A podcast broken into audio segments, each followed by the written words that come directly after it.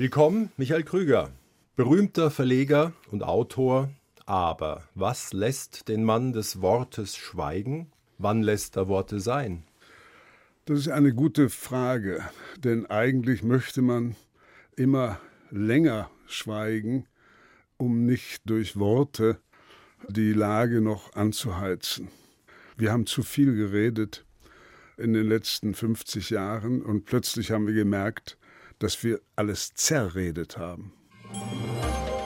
Zu Gast bei Norbert Joa. Michael Krüger, Schriftsteller und Verleger.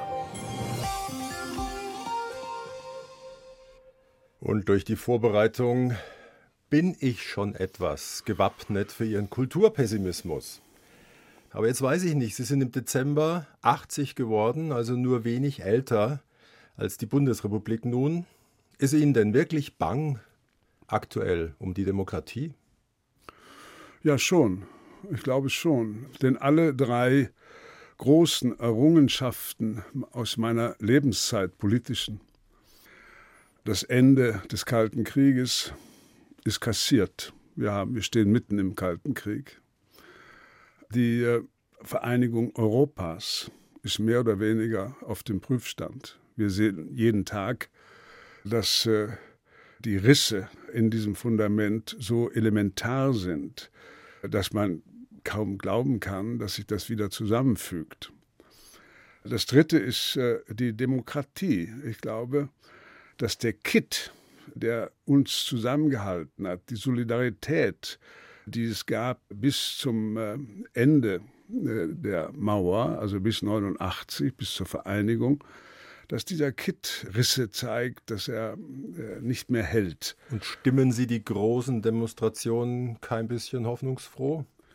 Ja, sie kamen nur sehr spät äh, und äh, weil offensichtlich sehr wenige Leute kapiert haben, was eigentlich auf dem Spiel steht. Und erst als unendlich oft angemahnt wurde, wir müssen jetzt mal demonstrieren, um zu zeigen, auf welcher Seite wir stehen, erst dann begann das. Das ist sehr hoffnungsvoll. Ob es äh, in meiner Heimat dazu führt, äh, dass äh, die AfD oder andere rechtspolitische Kräfte an Fahrt gewinnen, das wage ich nicht zu entscheiden. Sie kommen aus Sachsen-Anhalt ursprünglich. Aber jetzt schaue ich mal auf Ihren Jahrgang. 1943. Sie haben erlebt ein stetes Aufwärts durch Zufall und Glück und Arbeit, Begegnung mit großen Künstlern, auch Kreuzen. Gibt es doch sowas wie eine Gnade der frühen Geburt? Oh ja, ich habe das größte Glück gehabt. Meine Generation ist die glücklichste in Deutschland überhaupt äh, seit Beginn des deutschen Staates.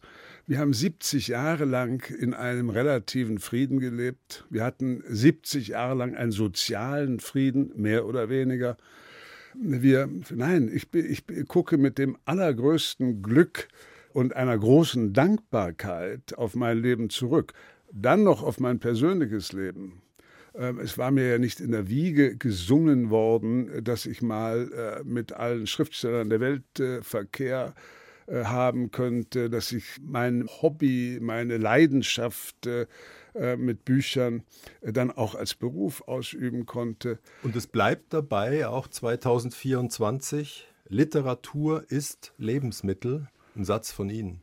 Das glaube ich wohl, obwohl ich eben immer stärker sehe, das Literarische an der Literatur verschwindet und die Literatur eben immer mehr äh, zu einer Art Lebenshilfe wird, aus einem Lebensmittel eine Lebenshilfe. Ja, ist erstaunlich. Man steht quasi vor einer Wand von Ratgebern, wenn man die Top Ten beim Hugendubel, sage ich jetzt mal Namen, betrachtet.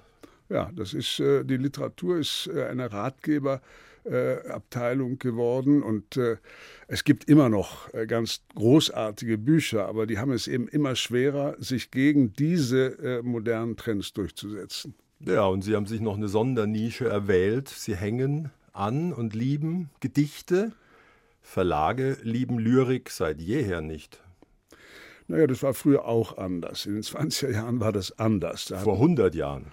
100 Jahren, ja. Ja, Neulich. ja, das meine ich.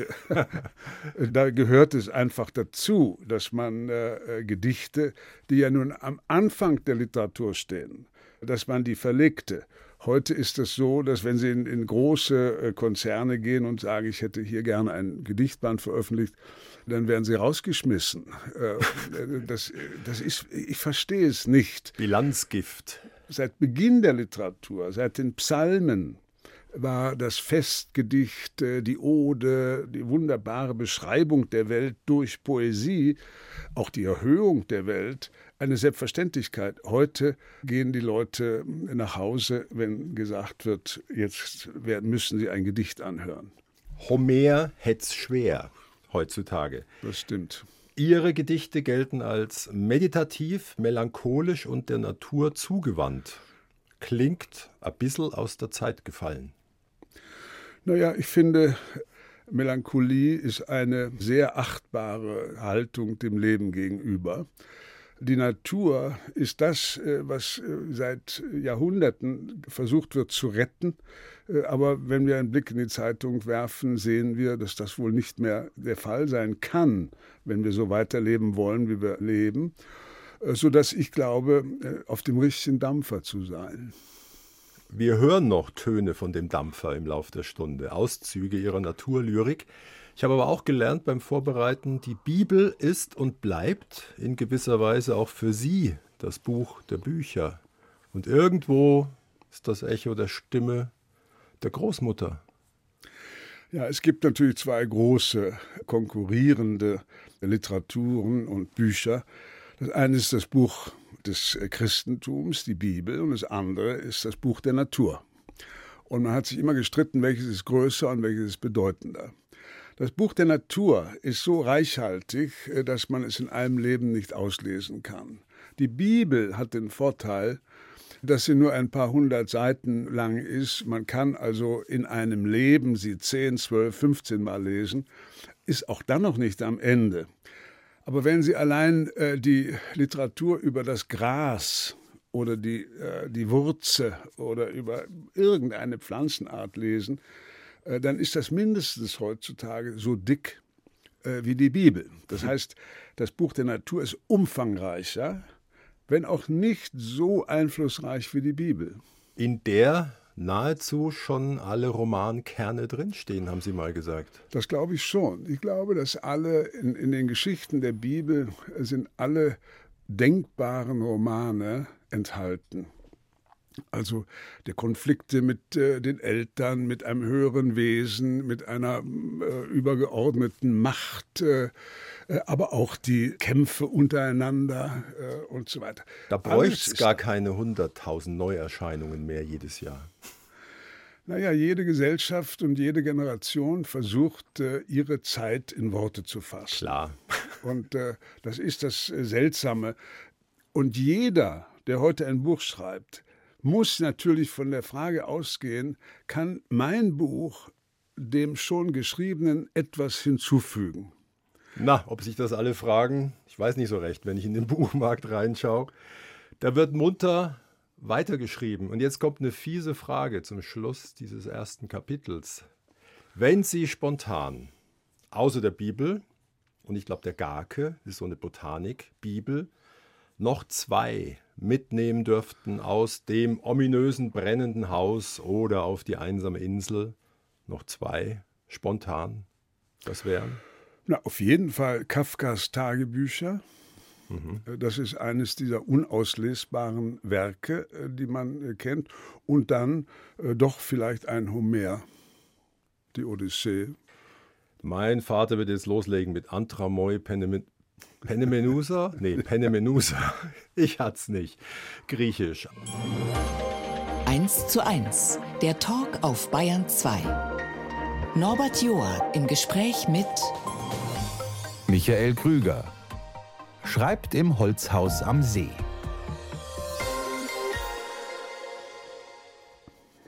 Und das ist ein offenes Geheimnis am Starnberger See, Allmannshausen. Ja, aber was fasziniert einen Weltbürger, großen Verleger am Land? Viel. Allmannshausen ist äh, das Zentrum der Welt. Es gibt kein Gasthaus, es gibt kein Friseur, es gibt äh, keine Bar, es gibt keinen äh, Kaufmannsladen. Das ist schon mal sozusagen de, das Ende äh, all dieser Konsumvorstellungen, die man haben kann. Was es gibt, sind Tiere, Wald und ein Weg runter in 20 Minuten zum Starnberger See. Und wenn das nicht ein Anreiz ist, sich einen solchen Ort zu wählen, dann wüsste ich nicht, was noch dazukommen sollte. Es gibt äh, kein Studio des Bayerischen Rundfunks. Das zum Glück natürlich fehlen würde. Jetzt weiß ich aber nur, Sie hatten eine große, schöne Wohnung in Bogenhausen und Sie haben öffentlich bedauert, was aus München geworden ist die letzten 30 Jahre. Ja, ich äh, äh, sehe das natürlich sehr von meiner Warte aus. Ich habe das große Glück ja äh, gehabt, hier nach München zu kommen vor 55 Jahren, als München anfing, äh, eine sozusagen eine Weltstadt zu werden. Das war es ja vorher nicht. Äh, und man muss immer bedenken, auch historisch, Bayern hat nie eine Aufklärung gehabt. Ja, wir hatten in Bayern hey, wir kein, hatten Montgelat. Nein, wir hatten ja, aber wir hatten keinen Goethe, hatten keinen Schiller, keinen Hölderlin, keinen Hegel und keinen Kant. Und was wir hatten, war die Musik und die bildende Kunst. Und als ich nach München kam, gab es eine große ästhetische Neuerung, die nur hier stattgefunden hat, nämlich der junge deutsche Film. Eine ganz großartige Sache. Aber das ist nun auch vorbei. München ist sehr teuer geworden. Wenn Sie heute eine Anthologie moderner Erzähler oder Poeten lesen und hinten die, die Biografien nachschauen, sehen Sie, 80 Prozent lebt in Berlin, 5 Prozent in Hamburg, 3 Prozent in Leipzig und 1 Prozent in München. Weil sie es schlicht nicht leisten können. Ja. Allerdings haben Sie ganz zuletzt profitiert beim Wohnungsverkauf in Bogenhausen, oder? Ja, wir haben jetzt äh, da dieses wunderbare Haus gekauft in äh, Almanshausen. Das ist ein altes Holzhaus, ein Isartaler Holzhaus mit einem unverbaubaren Blick und ich muss sagen, der Tausch äh, hat, ist mir nicht schwer gefallen. In Allmannshausen, in diesem Idyll, das es sicher auch ist, brach die Wirklichkeit herein und gleich mit zwei Fratzen und einer doppelten Quarantäne vor vier Jahren. Corona-Lockdown und bei ihnen wurde Leukämie festgestellt. Behandlung, Immunsystem am Boden, also Ihnen hätte da auch schon ein simpler Infekt gereicht?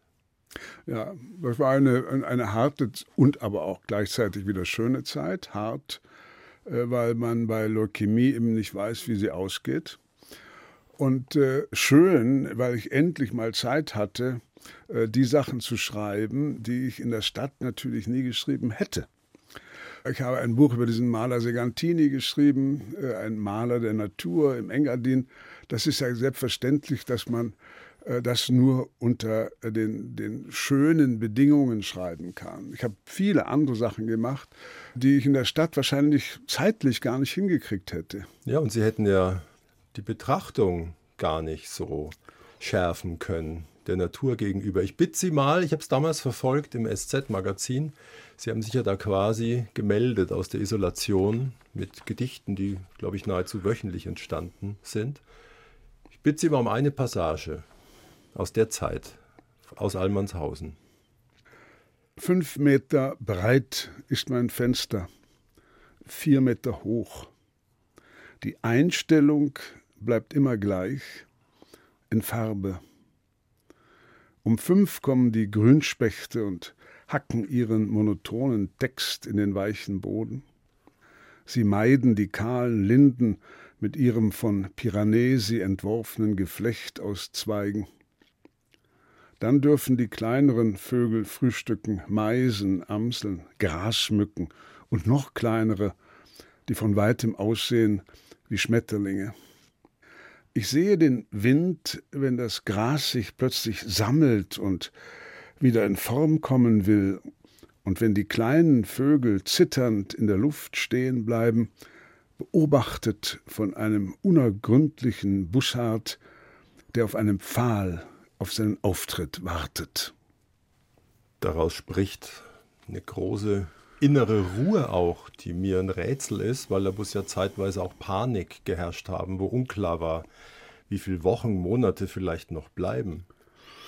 Komischerweise war keine Panik da. Also erstens liegt das an dem großartigen Arzt, äh, den ich hatte, der mir große Bestände von Panik, die sich in mir angebaut hatten, äh, mit einem Wisch weggebracht hat. Äh, ein großartiger Arzt.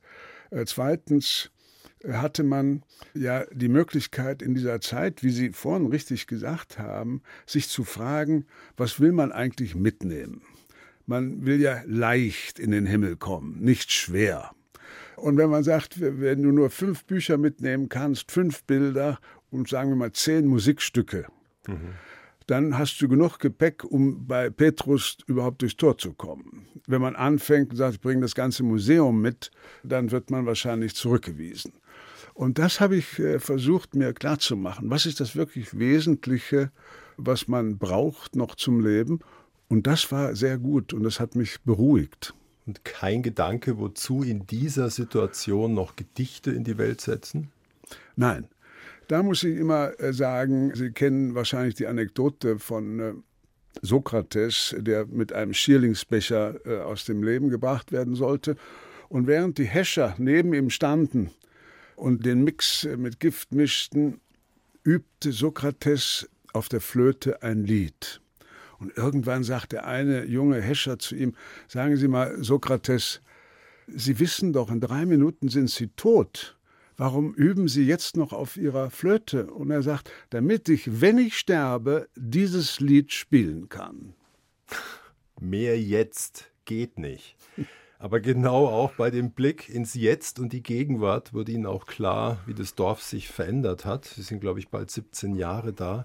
Sie sehen es mit Unbehagen. Und da bitte ich Sie um die zweite Passage, die da entstanden ist. Auf der Ostseite, kurz vor dem Weg zum Bismarckturm, haben sie die Bäume gefällt. Vier mächtige Buchen, alle älter und weiser und schöner als die neuen Mitbürger, die sich eine Achse und freie Aussicht gewünscht haben. Wenn sie schon die horrenden Preise zahlen mussten, dann wollen sie auch sehen, wie die Tochter auf ihrem Pony zum Turm reitet, wo die Buben warten, die keine Lust haben, die Höfe der Eltern zu übernehmen. Sie schauen mich diebisch vergnügt an. Worte haben auch eine Schärfe, können Waffen sein. Naja, gibt natürlich das Problem dass durch die modernen Bedingungen die, die alte Milchwirtschaft in große Bedrängnis geraten ist. Und wenn man nicht einen großen Hof hat, äh, sondern nur einen kleinen, dann kann man unter den gegenwärtigen Bedingungen schlecht überleben. Man hat ja jetzt gesagt, bei diesen Bauernaufständen, wenn allein der Milchpreis um sechs Cent nach oben gehen würde, gäbe es keine Proteste mehr. Aber kämpfen Sie mal um sechs äh, Cent höheren Milchpreis, dann werden Sie sehen, wie aussichtslos das ist. Und die Neubürger mit ihren Millionen dort haben nichts zu tun mit denen, die vor 100 Jahren da gründeten. Sie schreiben es auch kurz in Josef Bierbichler, der da immer noch sitzt in Ambach und für zweistellige Millionenbeträge verkaufen könnte, aber lieber Zeitung liest. Ja.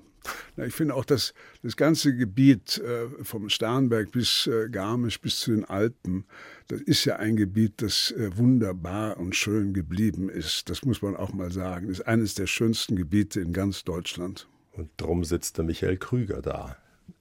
Bayern 2, 1 zu 1, der Talk. Heute sage ich bei meinem Gegenüber das Gespräch, denn bei mir zu Gast ist der Verleger und Autor Michael Krüger. Geboren im Dezember 1943 in Wittgendorf, Sachsen-Anhalt. Spätestens ab Einschulung waren sie immer in West-Berlin, aber das Sächsische ist geblieben, weil sie am Wannsee gelernt haben. Man kann sich mit Sächsisch auch Mädchen vom Leib halten. Ja, eigentlich war Sächsisch eine schwere Last. Denn als ich nach Berlin kam und nach den sechs Jahren äh, sächsischen Bauernhof war Sächsisch natürlich identifiziert mit Ulbricht, mit der DDR, mit der Unterdrückung. Das heißt, wenn der Lehrer zu mir gesagt hat, was ist zwei mal zwei, und ich gesagt habe, vier, lag die halbe Klasse vor Lachen auf der Erde. Sächsisch war kontaminiert, das durfte man nicht reden. Mit meiner Mutter habe ich dann aber immer noch sozusagen das Sächsische geübt, äh, um, diese, um diesen Dialekt, gegen den ja eigentlich nichts äh, zu sagen ist, in der Welt zu halten. Jetzt gerade nicht mehr. Heute ist es sehr schwer geworden. Manchmal höre ich, äh, wenn äh, AfD-Leute äh, sprechen, das Sächsische heraus und dann schäme ich mich richtig, dass die meine schöne Sprache verhunzen. Bei Ihnen höre ich es gar nicht mehr heraus. Beim Opa hätte ich es vermutlich sehr herausgehört und ich muss lachen an der Stelle, wo ich las, was er mit seinem Glasauge anstellen konnte.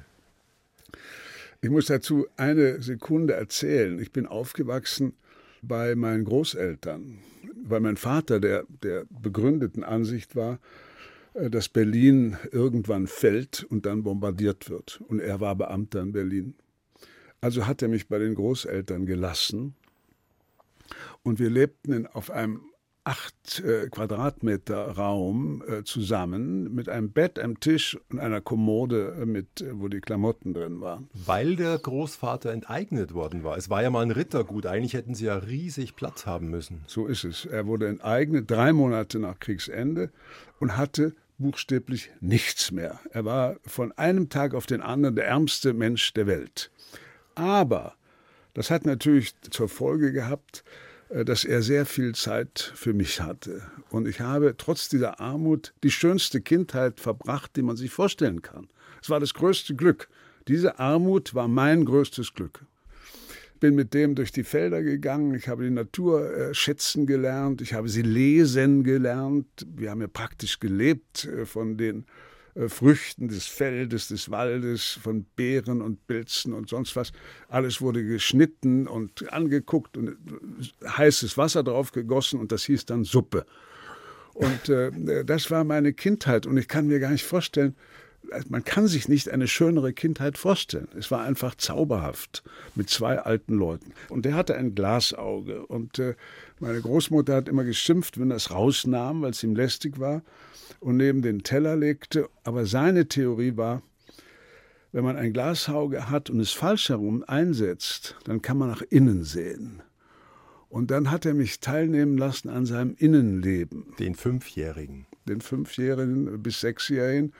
Aber schon der Vierjährige hat geahnt, dass in dem Menschen etwas drinsteckt, was irgendwie raus muss als Gefühl, als Geste, als äh, Ambition. Und das war einem sehr, sehr, sehr schön. Das, und das hat man doch selten, dass diese Konzentration von Liebe und Zuneigung sechs Jahre lang andauert. Und sie waren umgeben von prägenden, eigenwilligen Männern. Also die Oma, die bekommt auch eine Liebeserklärung im Buch. Aber der Papa, ich muss da auch noch mal lachen, der fragt unterm Paddeln auf dem Wannsee plötzlich von hinten seinen kleinen Michael, wo liegt Peking? mein Vater hatte die merkwürdige Vorstellung, dass seine Kinder alles wissen sollten. Und dazu gehörte auch die Geografie. Und er war ein großer Paddler. Und wir saßen mitten auf dem Wannsee und dann hat er solche Fangfragen gestellt. Und dann sollte man eben wissen, wo ist Osten, Westen, Süden. Da wir aber immer nur von Osten umgeben waren, nämlich von Ost-Berlin, habe ich gedacht, ob man macht so eine breite Geste und sagt, da muss so etwa Peking liegen, woraufhin äh, ich dann einen Schwall Wasser von hinten auf den Kopf kriegte wegen äh, unbotmäßiger Antworten. Aber das Wasser hat ja noch eine ganz andere Rolle gespielt in Ihrem Buch Verabredungen mit Dichtern. Da ist ja auch autobiografisch viel zu holen. Strandbad Wannsee, lerne ich, war gut für erotische Tagträume in den 50ern. Der Schlachtensee fürs Lesen. Was denn so? Ja, ich habe viel gelesen am Schlachten. Ja, zum ersten Mal habe ich Hemingway gelesen und Faulkner, die ersten Romane, und, aber auch dann Gedichte, Günter Eich und so weiter. Der Schlachtensee ist so ein ruhiger, äh, merkwürdiger See. Vorne war ein großes Schild Achtung, äh, hier äh, starben 36 Menschen in den letzten fünf Jahren. Also er hatte einen Mythos, ja, er ist tief und, äh, und unergründlich. Also man konnte sehr gut neben einem Mythos sitzen und Bücher lesen. Der Nikolassee war ein verschilftes Gelände, verschlammt, verschilft mit wunderbaren Tieren. Das war gut für die Melancholie. Der Wannsee vor allen Dingen mit dem Strandbadwannsee, mit diesem unglaublich weißen Sand. Das war in, der, in den 50er Jahren, als der Bikini aufkam, natürlich für uns eine wunderbare Lehrstätte über den menschlichen Körper, äh, über das menschliche Aussehen, über die menschliche Lust, sich zu zeigen oder auch zu verbergen. Das heißt, das war für uns äh, die eigentlich für mich ganz besonders, der ich so mit Großeltern aufgewachsen bin, eine erotische Sensation. Und da konnte man einmal im Monat hingehen, kostet Eintritt. Äh, und man brauchte Geld, um eine Brause zu kaufen. Damals gab es Brause, da gab es noch keine Coca-Cola. Und da zu sitzen und die Welt anzugucken und sich vorzustellen, äh, was es alles auf der Welt gibt. Für mich war das eine Sensation. Ich fand es auch pfiffig. Sie haben Ihren Freund begleitet, der hatte eine große Kamera dabei. Sie gaben sich als Assistent aus und die Mädchen posierten in der Hoffnung, auf ein Cover zu kommen. Da hat sich anscheinend lange Jahrzehnte nichts dran geändert. Wo ich wirklich gestutzt habe, mit 13 sind sie einen Monat durch Frankreich getrennt. Ja, das ist äh, eine kuriose Sache, weil ich mir heute das gar nicht mehr vorstellen kann. Wir hatten ja kein Geld und wir hatten äh, kein Geld für Reisen. Wir mussten trampen. Und wir standen alle, die Schüler standen alle da am, am Kontrollpunkt Drei Linden haben gewartet, bis ein Auto kam. Und dann sind wir bis nach Nantes bis in die Bretagne gefahren, mit 13. Die Eltern haben sie gelassen einen Monat. Und die Eltern haben irgendwie gesagt, das ist die christliche Jungenschaft, das wird schon gut gehen. Aber die hatten ein solches Vertrauen in unser Vertrauen. Das ist heute auch fast undenkbar. Und manchmal habe ich gedacht, das habe ich mir eingebildet. Es ist also die reine Wahrheit. Ja, samt der Tränen, die sie in Paris wohl vergossen haben, ob der Schönheit und des Friedens und wie unberührt die Stadt noch ist. Dann gab es wohl ein etwas flaues Abi, 61, danach Verlags- und Buchdruckerlehre und ab ging's nach London in die Buchabteilung des Nobelkaufhauses Harrods. Viel Geld hatten sie nicht, aber Anfang der 60er im Swinging London die Beatles und Stones nahezu auf der Straße und Sie dabei? Ja, das war wirklich toll. Man konnte das ja spüren, selbst in diesem komischen Kaufhaus, dass sich etwas verändert. Wir mussten morgens noch mit dem Anzug und Krawatte antreten, weil damals war Harrods das Herz des Establishments, des Englischen, des Empire. Aber am Nachmittag, wenn wir rauskamen und die Schicht zu Ende war, sind wir da nach Soho gegangen und da waren plötzlich die Beatles und da waren äh, die Filme, die neuen Filme. Es war noch, äh, es war interessant, in manchen Straßen war auf der einen Seite noch Ecker Bilk und diese, mhm. äh, diese alte Musik, in Anführungsstrichen. Und auf der anderen Seite war schon die Rockmusik. Und die beiden haben sich dann sozusagen in, an Lautstärke gegenseitig zum Stillstand bringen wollen. Aber man merkte, die Welt hat sich geändert. Wir beamen uns jetzt mal zurück in die Zeit, ungefähr. Simon Garfunkel sagt Ihnen was? Ja, weiß Gott. Von 1966. Simon habe ich auch kennengelernt. Damals? Nein, später. Aber jetzt reißen wir noch mal in seine junge Stimme und das Aufpassen ist ein sehr seelenvolles Lied, das genau 98 Sekunden dauert.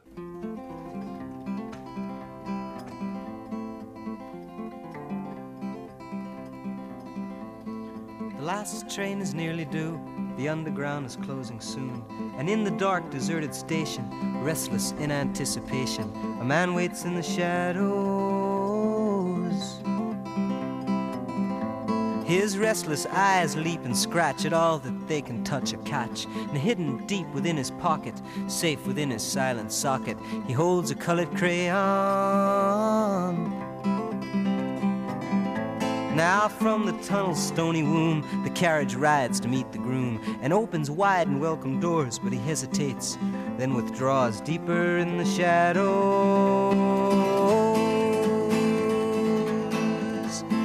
And the train is gone suddenly, on wheels clicking silently, like a gently tapping litany. And he holds his crayon rosary tighter in his hand. Now from his pocket quick he flashes, the crayon on the wall he slashes. Deep upon the advertising, a single worded poem comprised of four letters.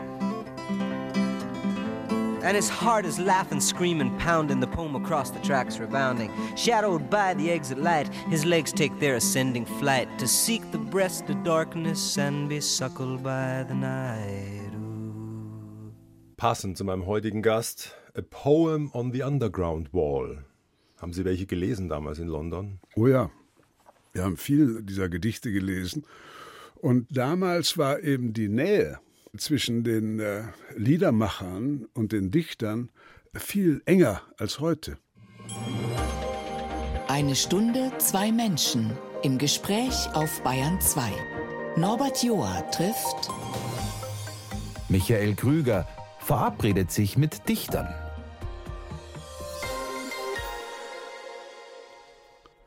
Das haben wir getextet in leichter Abwandlung des Titels ihrer Autobiografie Verabredung mit Dichtern. Aber dazu muss man erstmal eine gewisse Position erreichen im Verlag. Nach London waren sie dann Lektor beim Hansa Verlag, im legendären 68er Jahren eine feste Stelle und 18 Jahre danach Verlagsleiter. So sah also ihr Marsch durch die Institutionen aus naja, Establishment, so ein, Literaturverlag ist nicht wirklich Establishment, sondern auch Knochenarbeit. Wirkliche Knochenarbeit. Also zehn Stunden und am Wochenende auch. Und ich habe jedes Wochenende 30 Jahre lang äh, alleine die Zeitschrift Akzente äh, redigiert. Äh, und das sind Samstag, Sonntag äh, gelesen, redigiert, gemacht, Briefe geschrieben. Dann rede ich aber gleich mal mit dem Dichter, der mir gegenüber sitzt. Wo haben Sie dann die Zeit hergenommen, nachdem Sie ja auch Star-Verleger waren und einen Zehn-Stunden-Tag dort hatten? Ja, ich habe äh, wenig geschlafen. Damals gab es eine Zeitdehnung, die wir erlebt haben. Ich habe jeden Abend ein Buch gelesen. Es gab immer mehr Bücher, die sozusagen wie Fenster zur Welt waren.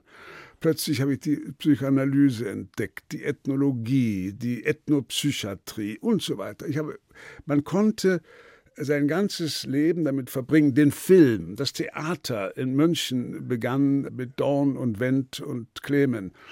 Der Tag hatte nicht nur 24 Stunden, sondern 48, jeden Tag. Dann geht's. Und dann geht's. Und dann plötzlich ging alles. Äh, ich hab, bin jeden Abend doch oder dreimal in der Woche im Kino gewesen, zweimal im Theater.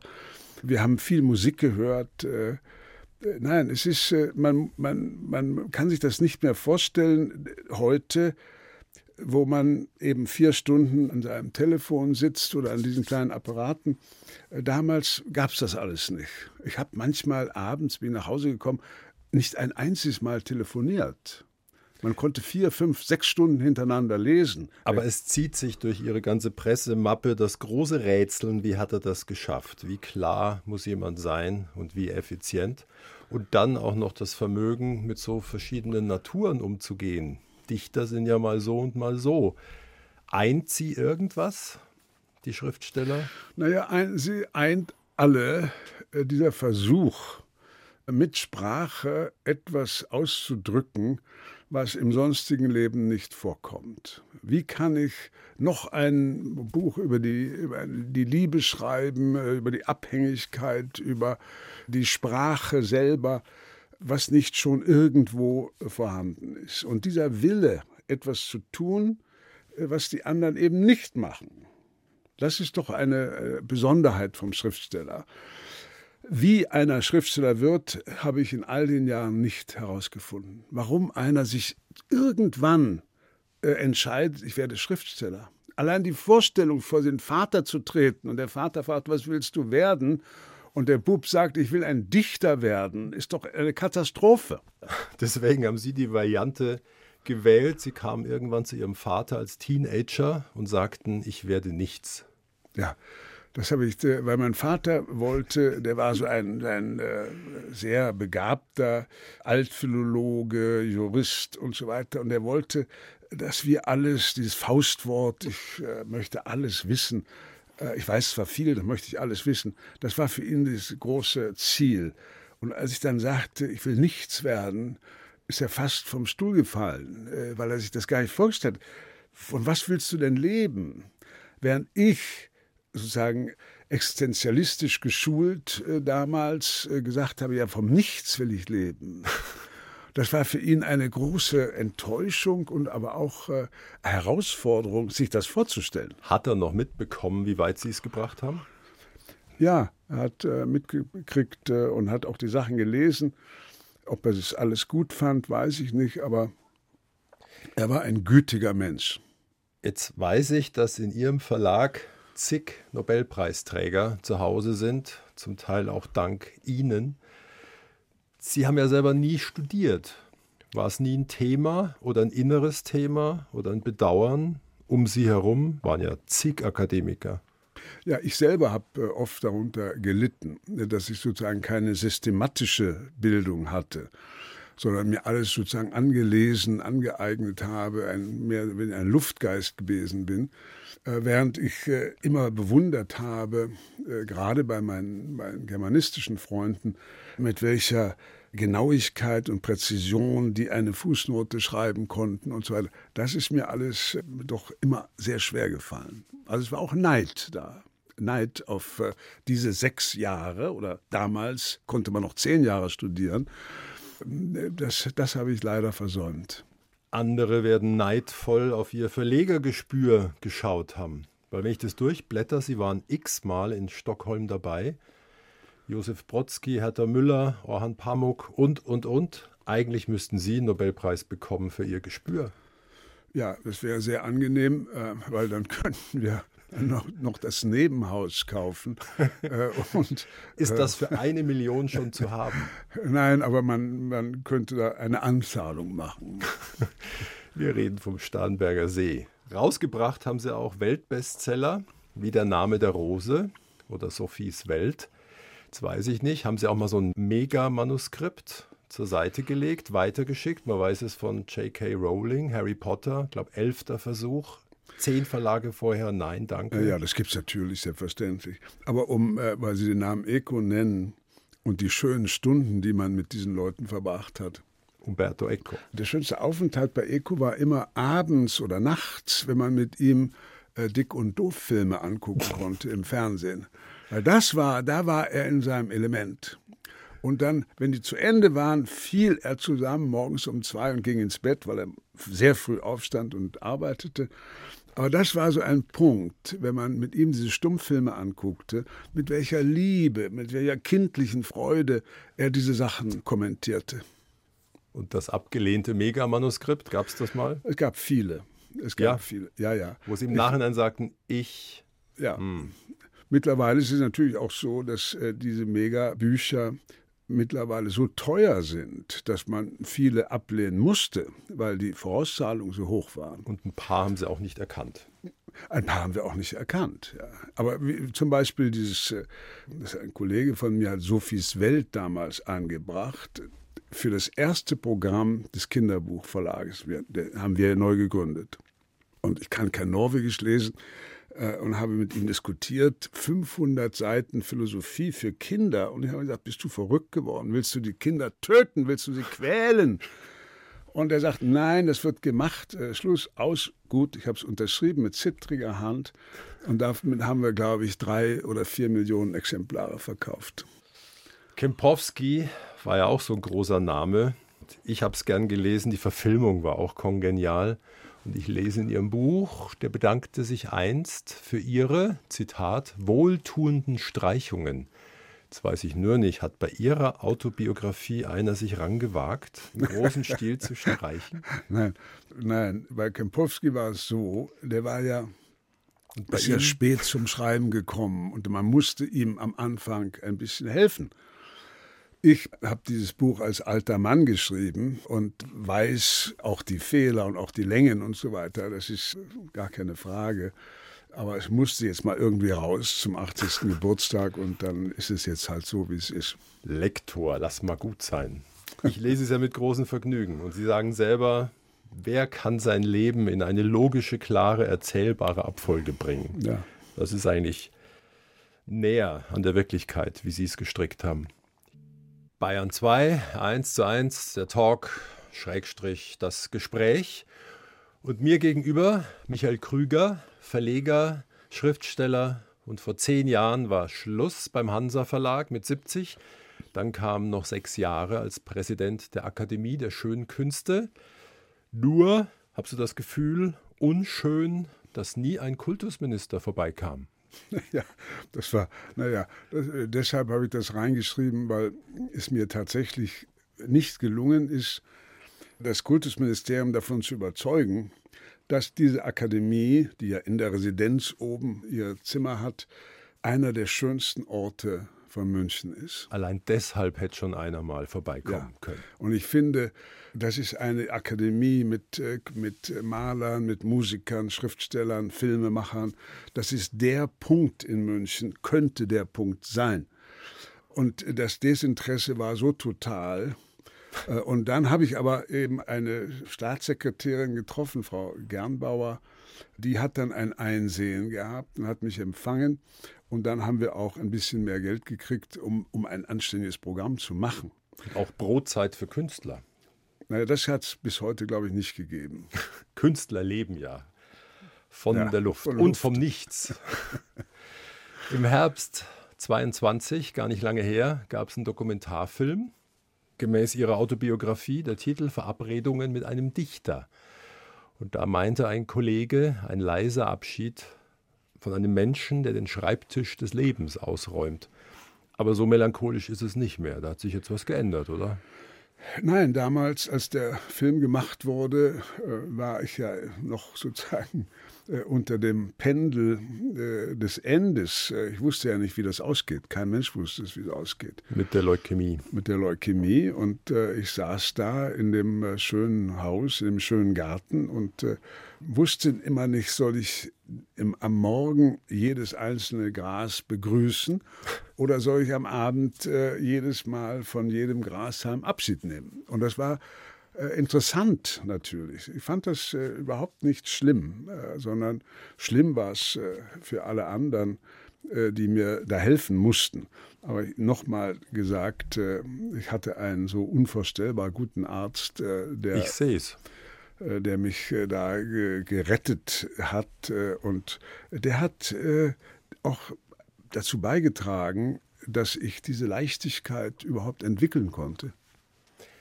Ja, und jetzt kommen so Sprüche wie, ich muss doch 100 werden, ich habe gerade so viele Pläne. Ja, das ist jetzt wirklich eine große Frage. Was kommt, wenn man um die Ecke der 80 guckt, was kommt da noch? Sind das jetzt drei Jahre mit Krankheit, Mühsal, Aufräumen äh, und so weiter. Oder sagt man sich, ich möchte jetzt nochmal alle großen Bilder sehen, die ich in meinem Leben geliebt habe, in Venedig, New York, im Prado und so weiter. Oder äh, soll ich mich hinsetzen und einen zweiten Band schreiben, vor allen Dingen für meine oder über meine deutschen äh, Kollegen, Freunde und Dichter, Musiker, äh, Maler, oder soll ich äh, einfach da sitzen und äh, gar nichts tun und schwimmen gehen? Das ist eine, eine interessante Frage. Ich als sächsischer Sohn eines ehemaligen Großbauern denke natürlich, ich muss bis zum letzten Punkt arbeiten. Aber wahrscheinlich ist das auch ein Lebensmittel, weil ich erinnere mich, vor Monaten war ich bei Alexander Kluge der morgen übrigens 92 wird. Keine Zeit für einen Ruhestand, die Neugier, die Neugier. Sie treffen sich immer noch mit Jürgen Habermas, der im Sommer 95 wird. Ja, bei Kluge ist ein, ein Phänomen. Ich habe ihn gerade kürzlich gesehen, hat äh, drei neue Bücher in Planung äh, und wahrscheinlich zehn Filme.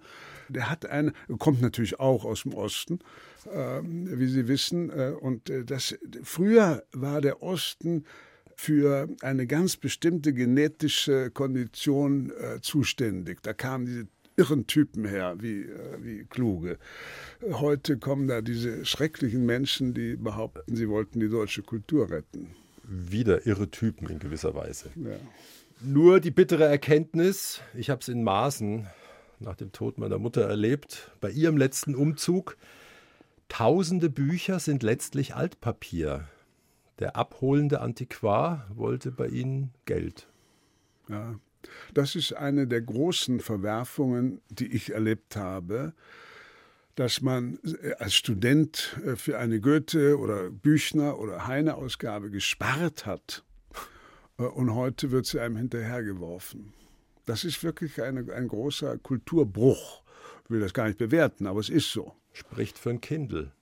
Ja, es gibt Kindle und äh, aber vor allen Dingen das Buch als Buch, äh, das nun nur 500 Jahre eigentlich äh, sagen die Box, äh, die Batterie war für Wissen und Erkenntnis und Freude, dass das äh, praktisch keinen Wert mehr hat. Äh, das ist schon bitter. Wir sprechen vielleicht zuletzt noch über eine weitaus größere Batterie in ihrem Leben, die sehr großen Wert hat. Ariane von Wedel, mit der sind sie mehr als 30 Jahre zusammen. Und sie haben mal gesagt, Zitat, sie hat mich zivilisiert. Ist das Koketterie? Nein, das ist nicht Koketterie, sondern sie hat äh, gewissermaßen eine, eine Ordnung äh, in mein Leben gebracht. Sie ist sehr klug äh, und äh, sie, sie, weiß etwas von Ordnung und sie äh, und ja, überhaupt Sie ist ein Mensch, ich war ein bisschen, ich will nicht sagen verwahrlost, aber durch diese Überarbeitung, diese ständige Überarbeitung, äh, war man natürlich äh, für bestimmte soziale äh, Vorgänge nicht mehr anzusprechen. Und als sie in mein Leben kam, durch rein, rein Glück wieder, hat sich das alles irgendwie so verändert. Und ohne sie hätte ich auch diese Krankheit nicht überlebt. Also die, äh, die hat ja mehr gelitten unter der Krankheit als ich, denn sie musste alles machen. Und zum Dank gibt es jetzt auch eine Pendelbewegung zwischen Allmannshausen am Starnberger See und dem Berliner Kuhdamm. Da haben Sie jetzt seit einer kurzen Weile einen Zweitwohnsitz. Ein bisschen schließt sich der Kreis. Ja, das ist dieses schöne alte äh, jüdisch-deutsche Berliner äh, Milieu. Und äh, das ist einfach meine Kindheit. Äh, und immer noch geht es mir so, dass ich, wenn ich da morgens auf die Straße trete, kommt jemand vorbei und sagt, ach, wie geht's dir? Bist du zurück in Berlin? Das ist sehr angenehm. Äh, aber am liebsten bin ich doch an meinem Schreibtisch in Almanshausen. Da passt gut die letzte Bemerkung von Ihnen. Und ich bin mir sicher, Sie können sie ergänzen. Nichts wird bleiben, sagt der Melancholiker.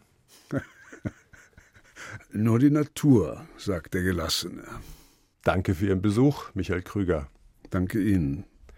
Das Gespräch mit ihm finden Sie in der ARD Audiothek. Und dort auch das Hörbuch Mistral von Maria Borelli. Fünf Folgen, gelesen von Katja Bürkle.